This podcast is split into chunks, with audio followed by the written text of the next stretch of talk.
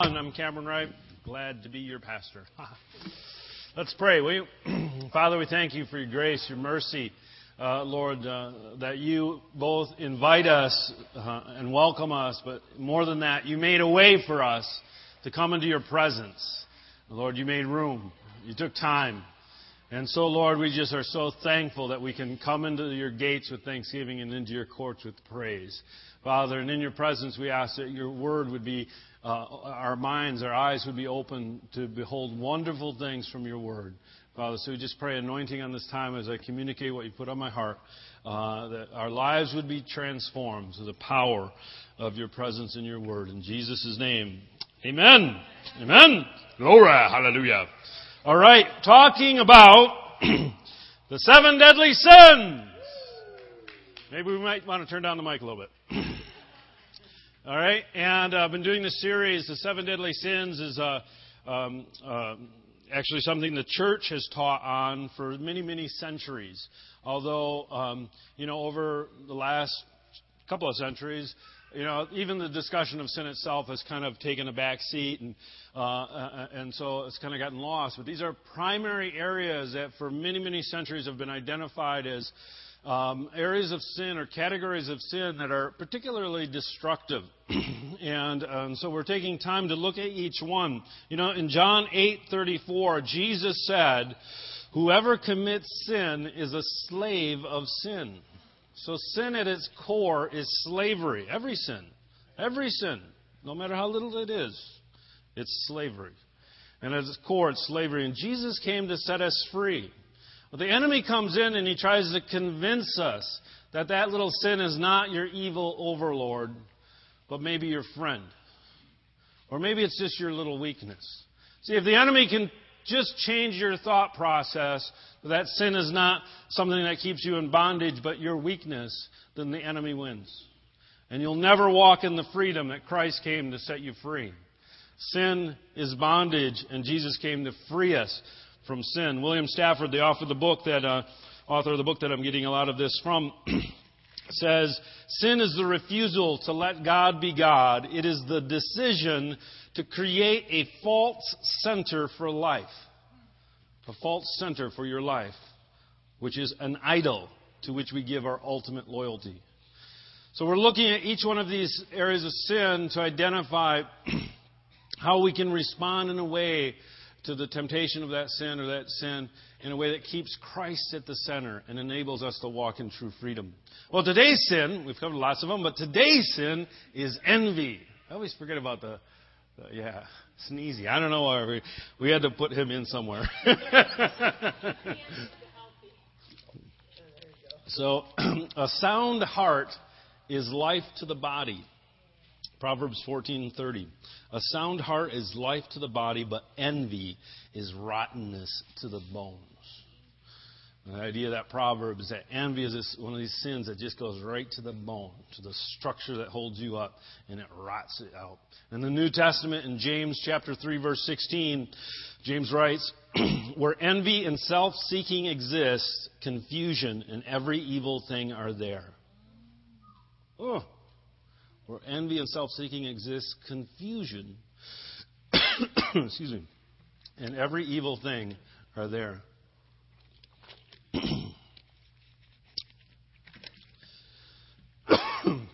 and so envy and self seeking, you know, produce the symptoms of confusion and evil acts. At the root of it is this envy and self seeking. We're going to look at envy. I feel like of all of the sins, this one maybe needs a little bit of definition. and one uh, resource defines envy uh, as this punitive zeal. Punitive. Of course, everybody's going, what the heck does punitive mean? punitive is zeal that seeks punishment. Okay? Punitive zeal. Contentious rivalry. Jealousy. Webster puts it this way this is how Webster defines uh, uh, envy to feel uneasiness, shame, or wounded pride, or discontent at the sight of superior excellence, reputation, or happiness enjoyed by another. So if you feel uneasy, if you feel shame, if you feel wounded pride, if you feel discontent, just by seeing somebody else that's doing something better than you, regardless of what it is, it's not about them, it's what goes on inside of your heart. That's, that's envy. To be discontented or complain at another's prosperity. To fret or grieve one's self at the real or supposed superiority of another and to hate him or her or them on that account. Okay? So it's to feel this way because you perceive that somebody else has got something or is in some way better than you. And so you feel shameful or you feel discontent or you feel, and, and those, those feelings really quickly go over to hate and um, uh, uh, malice toward the other individual. Envy in the book is defined this way Envy is resentment of the good another person enjoys with hatred of the other person for having it. Huh. Resentment of the good another person enjoys with hatred of the other person for having it. It moves beyond the shallower deadly sins towards something worse. Ill will, uh, pure and simple. The hatred of good because it's good. Somebody has something good, and you just hate it because it's good. Unlike avarice or greed, envy doesn't see, simply seek to acquire that thing, it resents the other's possession of it. And that's the difference between greed and envy. Greed is wanting something someone else has. Envy is not liking that person or being upset or even feeling shame because someone else has something you don't have. Okay? It's a deeper sin, it's a little more insidious. um, um, it grudges the fact that someone else should have what it does not. Then, as it blossoms, it hates the other person and wishes to destroy uh, their good. You know, the idea of the grass is greener on the other side. You know, there's always another side. It's always warmer somewhere else, you know. or they have better snow in Utah. you know, there's always something. Or I was talking with Kathy last night, I think it was, yesterday, about the envy and it. That really that's the sin that uh, Cain uh, committed uh, when he killed his brother Abel. You know, his brother's sacrifice was accepted and his wasn't. And, you know, Cain didn't go steal Abel's sacrifice. It wasn't the sacrifice. He was so angry and envious that he went out to kill, and he killed his brother uh, because his brother had something he didn't have. So that hatred distilled. So it goes all the way back to the beginning. In fact, some traditions look at envy as the archetypal sin, the sin that defines all other sins, or as the, the, the, the overarching idea of sin because really that was what was at issue with Satan and in the temptation of the garden. We're going to look at this real quickly.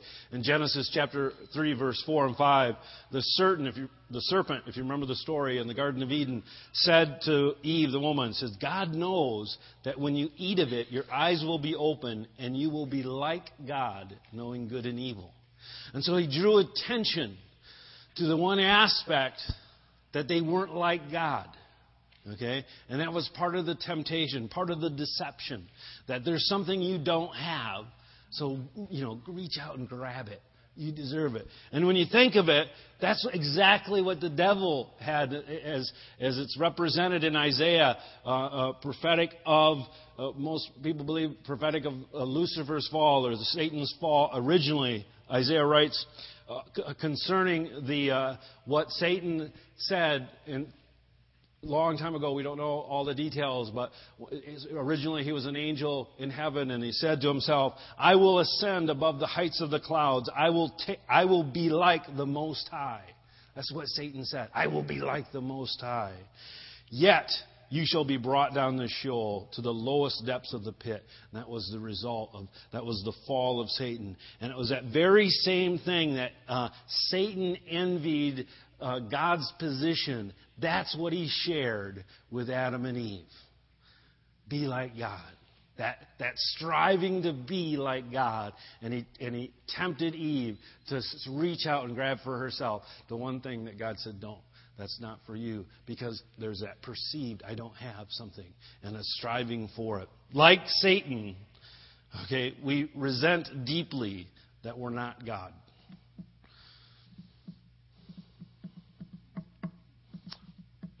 you know, I think that's the, that's that's the, the, where we find ourselves as human beings. Maybe you don't. but when it gets right down to it, we're not God. We're not in control. We're hardly in control of our own bodies. the older you get, the more you find out. it's like, wow. I don't want that to happen. Uh, well, you know, it's part of the process. We're not God, but we want to be like God, and we actually, and that can actually develop into a resentment uh, that we're, we resent that we're not God. We resent deeply that we're not God. Proud envy, uh, envy that's uh, displayed in a proud way, uh, wants to grab and claim all for the self. Sad envy wants to darken and claim, uh, wants darkness to claim everything.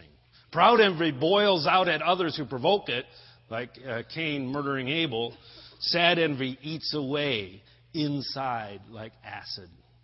You know, someone consumed with their own envy of others until they withdraw and just shame. At its deepest, envy rejects God. One wants to be self secure, self sufficient, omnicompetent. I can do all things. I don't need Christ. One wants to live forever.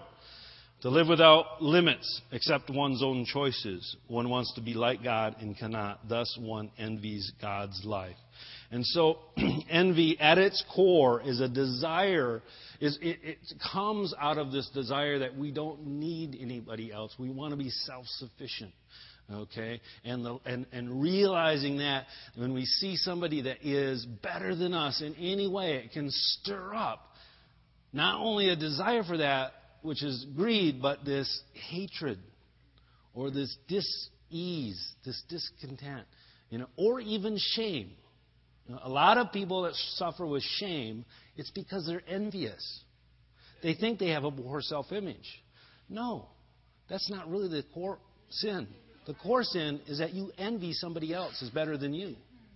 And if you repent of envy, you won't be so concerned about your own self so much. And you'll be happier. All right? Is it making sense? Somebody say amen. All right, so how does envy present itself? That's kind of what envy is. Envy presents itself. That's the core thing that's going on in the heart. It can present itself in a number of ways. One is jealousy, uh, which is not merely wanting something, but being upset merely because you lack of it, and, uh, because you lack something. You're upset because you don't have something.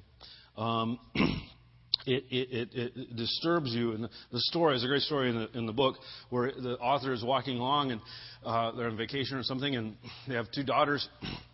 And one daughter uh, just walks upon, there's a $10 bill, and grabs the $10 bill and is like, Yeah, I found $10. And she's all excited. And, and if you're a parent, you'll relate to this perfectly because the sibling instantly broke out in tears and was crying because she didn't find the ten dollars. You know, she couldn't rejoice.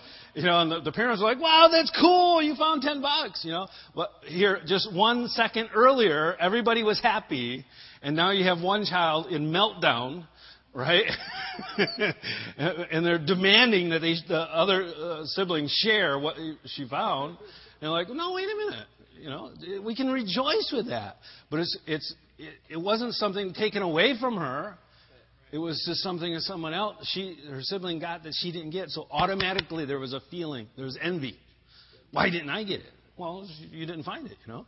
But next time it might be you. It's okay. Let's rejoice at it. That's the idea. There's a jealousy um, that that uh, uh, being upset emotionally in turmoil, or even feeling shameful or whatever, or getting mad because someone has something you don't have. All right? Contempt is, I think, a little more common way that envy displays itself or reveals itself, and that's disdain or dislike of others simply because they have what you do not have or are different than you. Now, I know no one here would ever stoop to such behavior. But some people I've heard do this. They ignore others. To, to ignore people, quality, good qualities, good things, as unworthy of notice, may protect one's self absorption and self worship from conscious threat. Okay, this is disdaining someone. To ignore people, their qualities, good things, as unworthy of notice to protect one's own self absorption and self worship from conscious threat. The price is the loss of those others, made in God's image, reflecting God's goodness in ways we could not do ourselves. Okay, and so this is this is uh, um, separating somebody out. Maybe you know disdain is a hard word to understand. Maybe you just can't relate to that person. But really, the motivation is is because they're different than you, and so you put them in a box. All right. Uh, I had this experience a few years ago. I was down south in Florida, and we did a, a week long school. and uh, um, and there was another couple there, and they were from Alabama, or uh, I think it was Alabama or somewhere down south. And uh, we'd spent four days, all day long, in these classes together in small groups, and and I thought everything was great. At the end of it, this guy came up and said, Cameron, I have to tell you something. He had a real deep southern accent. I'm, I'm not even trying to imitate. I'm terrible at accents. But he said, Cameron, I have to tell you, you're the first Yankee I've ever liked. and I, I was like, you know, just, I was like, what are you talking about? Because you know it's not an issue for me. I mean, I, you know, but for down there, it's still an issue. I don't know if you know. they still remember that war. Uh, and he goes, I'm like, oh wow, that's great. You know, and I'm trying to. And he, it turns out years ago, earlier, and he was, you know, younger. Uh, he'd went to New York. he said every New Yorker he met was, you know, just obnoxious. And I said, well that's New York, you know. They're obnoxious to everybody, you know. Those New Yorkers are like that. It's okay. And but he'd never had a relationship with someone from the north.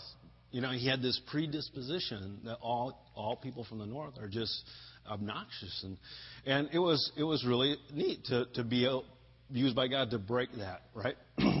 but we all have things like that, where there's certain people that fall into that are in certain categories that we put them into a lower, maybe they're poorer than us, maybe they're a different uh, ethnicity, maybe they speak a different language, you know, maybe they root for a different football team. You know, maybe they went to a. Well, I'm sorry, I know that's serious stuff there. Better get out of here. All form, listen, all I believe all forms of prejudice are really envy disguised. There's something about the other person that you are either shamed by or envious of. And so you put them in a box. You limit them. Uh, malice goes even further than, than uh, disdain and, that, and, and far beyond coveting something good or ignoring it in contempt. Malice hates the good and tries to destroy it. Now, there's overt ways where that's happened where you actually kill somebody, you know, or steal something from them what, uh, what Cain did to Abel. But a more common way is that you gossip about them or you belittle them, even putting them in a box mentally. Maybe you never say or do anything. Uh, but I'm telling you, man, I struggle with this. There's certain, I'm not going to tell you what, but there's certain things that God has just made me aware of that, you know, I'm like, why do I see, when I encounter people like this, why do I kind of automatically say, you know, who am I? Who am I? How does God see that person? You know, and, and at the root of it is, you know, it can be pride, but it can be envy. And prejudice is motivated out of envy. We want to we want to belittle. We want to kill that good because it's good. Because there's something good in everyone. All right? Undermining. Uh, Or it can be turned against yourself and you dismiss yourself. I'll never be like them. They're too good. You know, that's a form of envy. If, if it makes you feel shame or injured pride, that's envy. Because someone else, oh, they're so spiritual, I could never fit in. Huh, you should get to know them. Okay, what's the good? What's the good envy corrupts? Human beings are creatures. Did you know that? You're a creation. You are not self, you're not, uh, what's the word? Self existent. Maybe you didn't know that. All right? you're made to be one particular thing by God. Okay? There's two implications that to this that you're created by God in, on purpose that have uh, relate to envy. One is that we're dependent. As a creation, as a creature, we're dependent. We receive everything that we are and can become from God. We're derivative. We derive our existence and everything about our existence from, from God. All right? We do not exist out, apart from God. Uh, we do not exist absolutely of ourselves like God. And the second implication is that human beings are one thing and not another. I like how he puts it in the book. That's a quote. in other words, our possibilities are finite and limited. God is unlimited, but we are limited. No matter how hard I try, I will never be six feet tall. You know? What do you think? do you know that people, statistically, that are six feet tall will earn more money than I? Yeah. There is a charts that will prove this. That's not fair.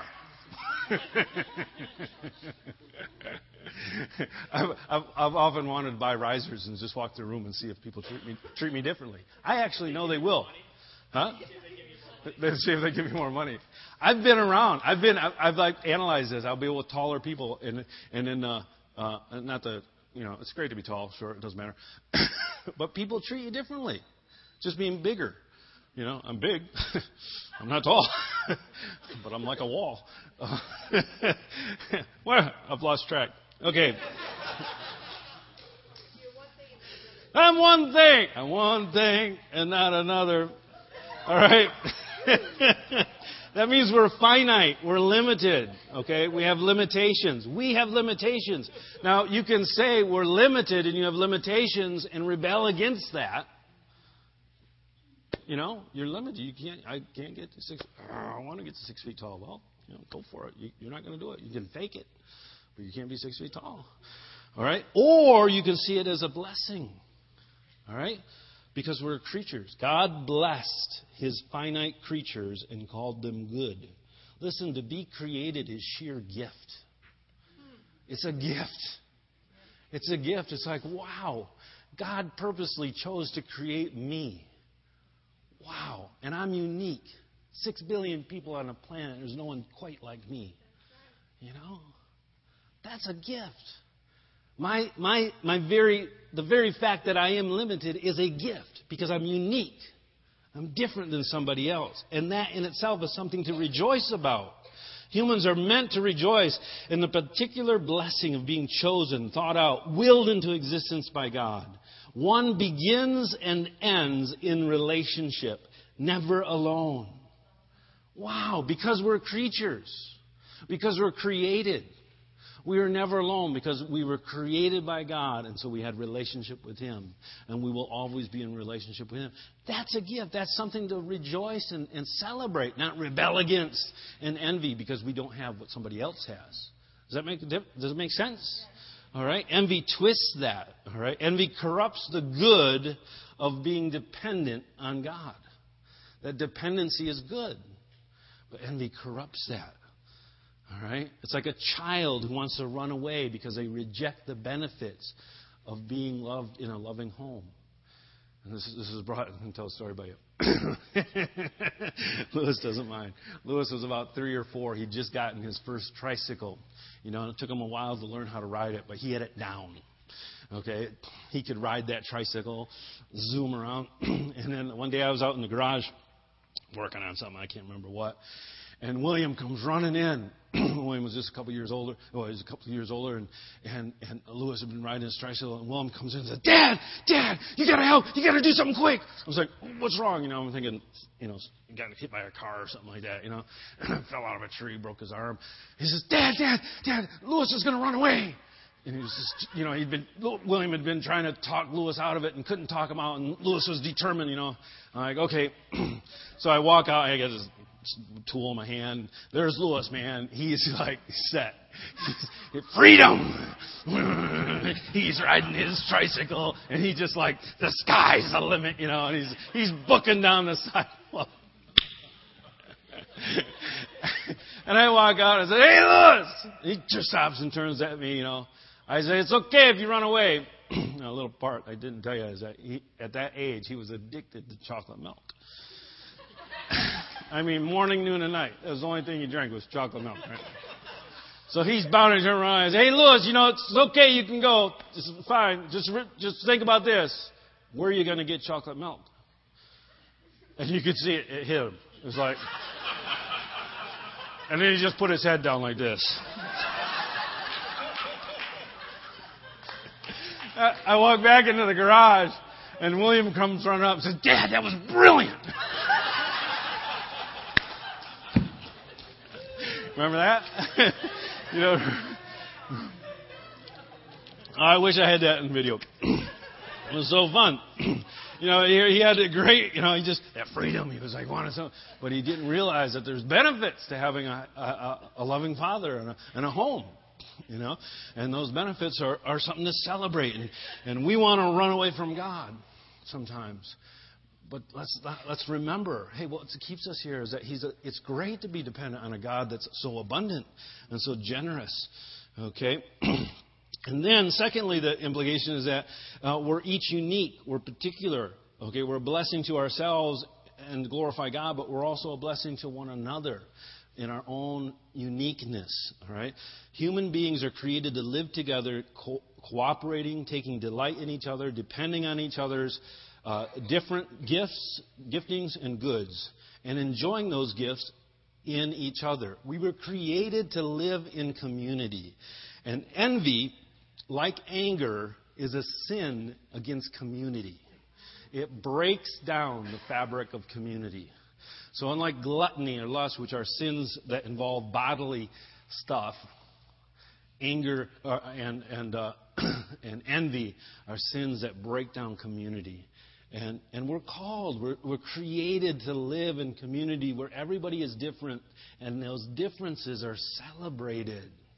And that we partake and not, you know, envied, uh, which distorts and, and causes us to destroy or demean. Envy robs us of the pleasure of seeing others grow and succeed because we only see what we feel we don't have. All right? Self centeredness. All right? Rather than valuing other, one another and rejoicing in one another. And rejoicing that we're interdependent. Okay? In fact, we, I believe all of us find our greatest fulfillment in community. It's in relationship with others. So there's, there's, uh, I'm going to talk a couple of remedies for em- envy. How do you deal with it? Well, Psalm 73, verse 2, is an account of uh, one of the psalmists who actually experienced envy and revealed it in the scripture.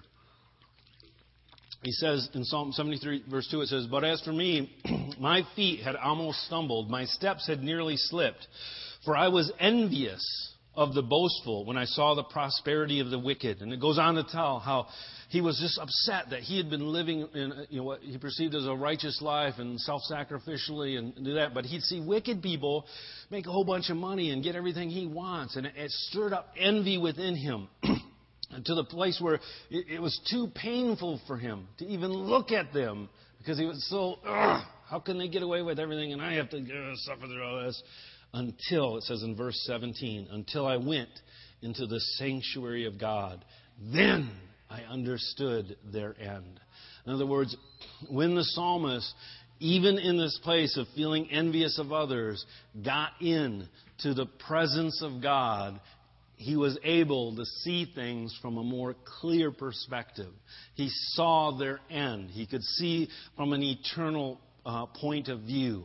Now, of course, when he's talking about in the sanctuary, he's talking about a literal sanctuary, most likely the temple or the tabernacle, when he went in and he was in the place where, where, where the Lord was being lifted up and magnified in the place of beauty. But it's also just in the presence. Those, those literal temples uh, signify what we're all supposed to live in, which is the presence, of the, the real and true and very presence of God, the sanctuary of His dwelling place, which now, in the New Testament, is wherever Christ is honored. Like the kingdom of God is where? In you. All right? As you worship Him, as you exalt Him. But was in the sanctuary, in the presence of God, the psalmist was able to see from the right perspective. And so God's presence sets everything else in true perspective. All right? The best remedy or prevent, prevention for the sin of envy is to stay in God's presence. All right? And Jesus is, is, is, is really key. In the Old Testament, one of the first things that you encountered when you came into, this, into the sanctuary in the place of worship was the altar of sacrifice all right, where the sacrifice was slain on your behalf so that you could enter into that presence. Well, in the New Testament, it's the same thing because the Old Testament was there to teach us how it really works, but the sacrifice is not bulls and goats, but the person Jesus Christ. And so, what we encounter first when we come into God's presence in the new covenant is the cross, where Jesus Christ uh, bled and died for our sins. All right? The cross on which Jesus died is the gateway into that new world. What the author is saying here is that world without envy and without any of those sins. This is a quote Remedy to evil, envy begins with Jesus' cross and resurrection. His death to envy and his resurrection to God's glory. Listen to this. when God raised Jesus from the dead, it reveals that God brings infinite possibility out of the narrowest limits. That finite life surrendered to God in trust arrives at endless joy. All right? When God raised Jesus from the dead, it revealed that God brings infinite possibilities out of the narrowest limits.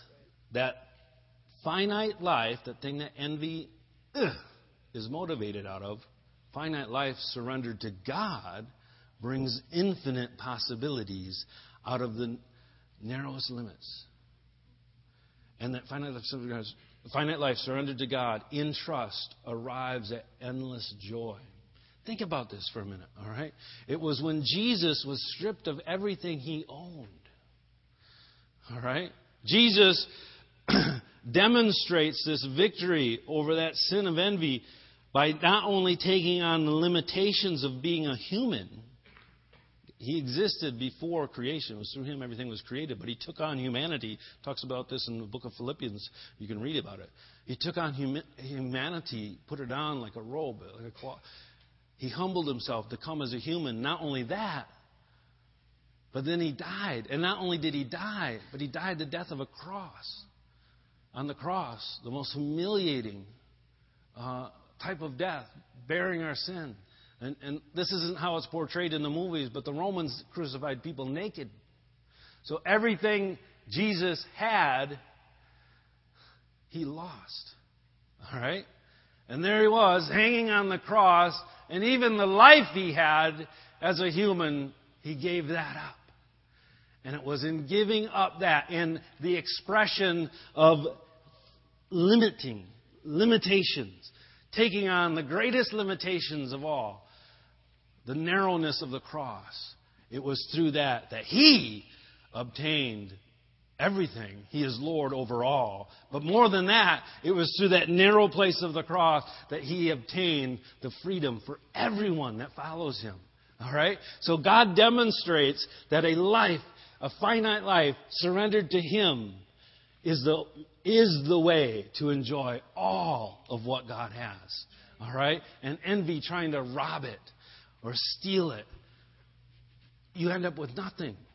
All right? You end up with death. But Christ demonstrates that a life surrendered to God enables us to enjoy everything. The cross shows us that God can use dependence upon Him to bring us into everlasting abundance. That the true way to share in all of God's nature is not to try to steal it through greed or destroy it through envy, but to receive it as a gift through grace. Amen? Okay, second thing we can learn from that is Christ in the sanctuary. So in the sanctuary we encounter Christ. In the sanctuary we encounter Christ's body, which is the church. That we live in communion, like we practiced this morning. Okay? But community, that we're all one. We live in relationship with one another. Philippians says it this way Let nothing be done through selfish ambition or conceit, but in lowliness of mind, let each esteem others better than himself. If we're looking at one another and rejoicing in their uniqueness and rejoicing in their strengths, then you can rejoice in your own strength. And there's no competition because we're in community. We celebrate that, both within the church and then outside of the church. You just rejoice with other people in every way you can. And it blesses that. And the final way is thankfulness. In a daily way, the best remedy for envy is cultivating thankfulness. Listen, envy cannot grow in a thankful heart. Envy cannot grow in a thankful heart. You want to have the, the, the, uh, the immunization against envy? Just be thankful. Be thankful for everything. I'm thankful I'm nine, five nine and three quarters. Even though at my physical she wrote down five nine, I was like, I'm five nine and three quarters. Kathy said, no, they just rounded off. I'm like, I'm five nine and three quarters, you know. I'm thankful. I'm thankful. It doesn't matter. Know? I'm thankful. My hair used to be reddish brown. I'm glad I still got some. a thankful heart. Be thankful about everything. You cannot be over thankful. Be thankful. If you're upset about something, start thanking God for the good in it, and your heart changes. It is just it removes, and it's it's just more enjoyable, you know, to be thankful than it is to be envious. And with that, I'll let Seth come up and give some announcements.